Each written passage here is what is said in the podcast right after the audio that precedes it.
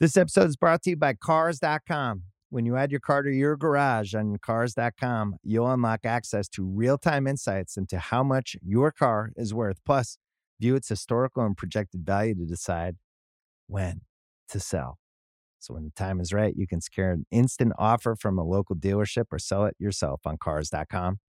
Start tracking your car's value with your garage on cars.com. This episode is brought to you by 20th Century Studios' Kingdom of the Planet of the Apes. As a ruthless king builds his empire at the expense of the remaining human race, a young ape will fight for the future of apes and humans alike. Kingdom of the Planet of the Apes. Enter the kingdom in IMAX this Friday and in theaters everywhere. Get tickets now. There's one competitor in Tokyo who is actually trying to gain weight. While hundreds of boxers, oh. wrestlers, and other fighters are hoping to sweat or poop out weight to compete against naturally smaller competitors, this brave hero is walking down a path paved with chunky monkey ice cream and personal bests. Because of an arbitrary decision made by the most corrupt organization in international sports, and boy, is that a competition, Mattie Rogers has had to change her body and her career. Rogers is a weightlifter with two silver medals at the World Championships. In 2018, she found out that her weight class simply wasn't going to be a part of the Tokyo Olympics. She's had to go up three weight classes, gaining 22 pounds to make this summer's games. Normally, weightlifters have a pretty good idea of how much they can lift. But with her new body, Rogers has no idea what she's capable of. I feel like if I go to a beat and we're like, okay, we need to put this number on the bar that you've never touched in your life, you've never even thought about touching this number.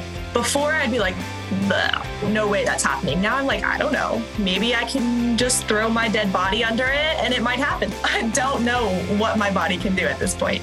If Rogers wins any medal at these games, it might be the single most impressive thing any American athlete does in Tokyo.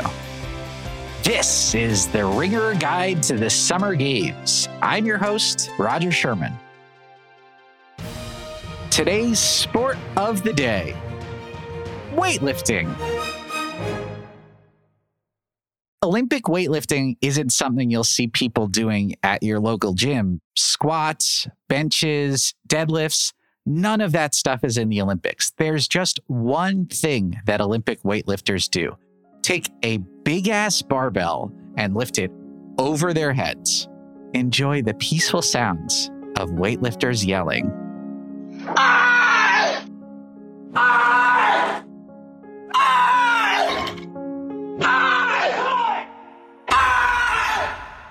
There are two types of Olympic lifts the snatch and the clean and jerk. I don't know who named the snatch and clean and jerk or why they were so horny. But Olympic weightlifters have to be great at both. The champion is the person with the highest combined weight between the two lifts.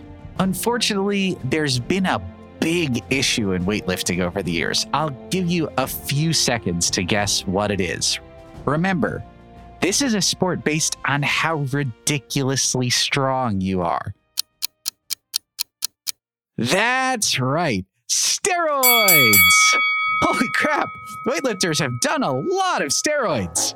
In fact, the early anabolic steroid, methandrostenolone, was invented by a Team USA doctor after he went to an international meet in the 1950s. He got drunk with a Russian doctor who revealed that Soviet lifters were building their muscles with artificial testosterone. Weightlifting has the gold medal in doping.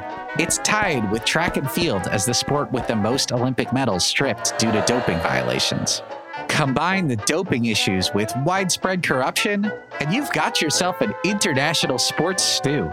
Former International Weightlifting Federation President Tamas Ajan resigned in April 2020 after two decades in charge. It was reported that he personally took bribes to overlook doping violations. To punish the IWF, the IOC cut back on the number of weightlifting medals at the Olympics. At the World Weightlifting Championships, there are 10 weight classes per gender. At the Tokyo Olympics, there will only be seven. At the Paris Games in 2024, only five. In theory, this punishment is meant to show the IWF that it needs to get its act together or risk losing its Olympic status. But in practice, the people being punished aren't the corrupt IWF officials, they're the competitors in the weight classes that got eliminated. They're people like Mattie Rogers. When she was younger, Rogers was into gymnastics and competitive cheerleading, but she quickly transitioned from lifting cheerleaders to the top of a pyramid to lifting 200 pound barbells over her head. She picked up CrossFit at age 17 and was in the World's Weightlifting Championships by age 20. Along the way, she went viral for an Instagram video of a failed snatch attempt that sent a 235 pound barbell smashing through a plate glass window. I can't show you the video in a podcast, but I think you'll find the audio really does the trick. Mattie just missed out on the 2016 Olympics. In 2017, she won the silver medal at the World Championships in the 69 kilogram weight class. In 2018, the IWF announced that this weight class wouldn't be included in Tokyo.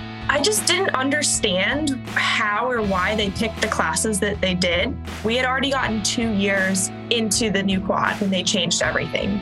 So from there, I was like, of like, well, shit, I can't really go down. I don't really want to go up because I was already struggling to fill out the weight class I was in. But up was, I guess, the better option. Going up one weight class wouldn't have been a problem. Athletes do that all the time.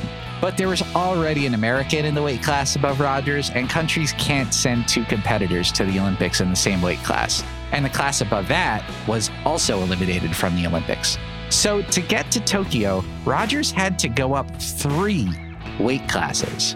In 2017, when she won that silver medal at the World Championships, Rogers had to weigh less than 152 pounds to compete. In Tokyo, she'll have to weigh at least 178 pounds, and she'll be competing against people who can weigh up to 191 pounds. To gain weight, Rogers has spent the last two years feeling permanently uncomfortable. Really, like it's like force feeding myself every single day. There's been plenty of nights where I'm like, oh my God, I still have to eat 2,000 more calories. Like I can't go to sleep yet because I have to eat more. And it's just a constant force feeding. And it's been that way the last two years. I think in the very first days, I was drinking like a 2,500 calorie mass gainer shake every day. And then sometimes, if I could get to the end of the day and I still had more calories, I would just eat as much of a pint of ice cream as I could get down. And that was every single night for, I don't know, probably four or five months. It almost wasn't enough. Rogers feared that she wasn't going to push herself over the minimum weight to qualify. So she considered something that came close to cheating. I wouldn't have told this to anyone if we actually did it, but I had a welder make me a giant cross necklace just in case I couldn't eat or drink enough before weigh in so that I would make weight. Because in the rules, you're legally allowed to wear any religious jewelry. So I was like, who's to say my Snoop Dogg necklace isn't part of my my religion and i packed it and i brought it to weigh-ins because i was like i don't i don't think i can do it of course we we barely made it didn't have to use it and i was like Phew. I want to say I weighed it and it weighs just under a kilo. Did you actually try it on? Well, I had a plan to like tuck it into my sports bra so I wouldn't just like walk out with it in the open and I would only show them if they're like, um, what is that? And then I'd be like, it's my necklace. Rogers isn't bringing her lead medallion to Tokyo. At this point, she feels that she can eat a big meal and drink a lot of water and hit the weight she needs. But it's ridiculous that she needs to do anything like this. First of all, it's ridiculous that she had to transform her body because of a decision that was supposed to punish a corrupt organization. Second of all, she doesn't gain any advantage from being lighter than her competition. Being too light shouldn't be considered cheating. If you ignore weightlifting's reputation as the ugliest, most doped up sport in the Olympics, it's a sport that's about finding out what the human body can do. Rogers' road to Tokyo has been unfair and uncomfortable, but she made it. Mattie says she's no longer sure what she's capable of, and I can't wait to find out.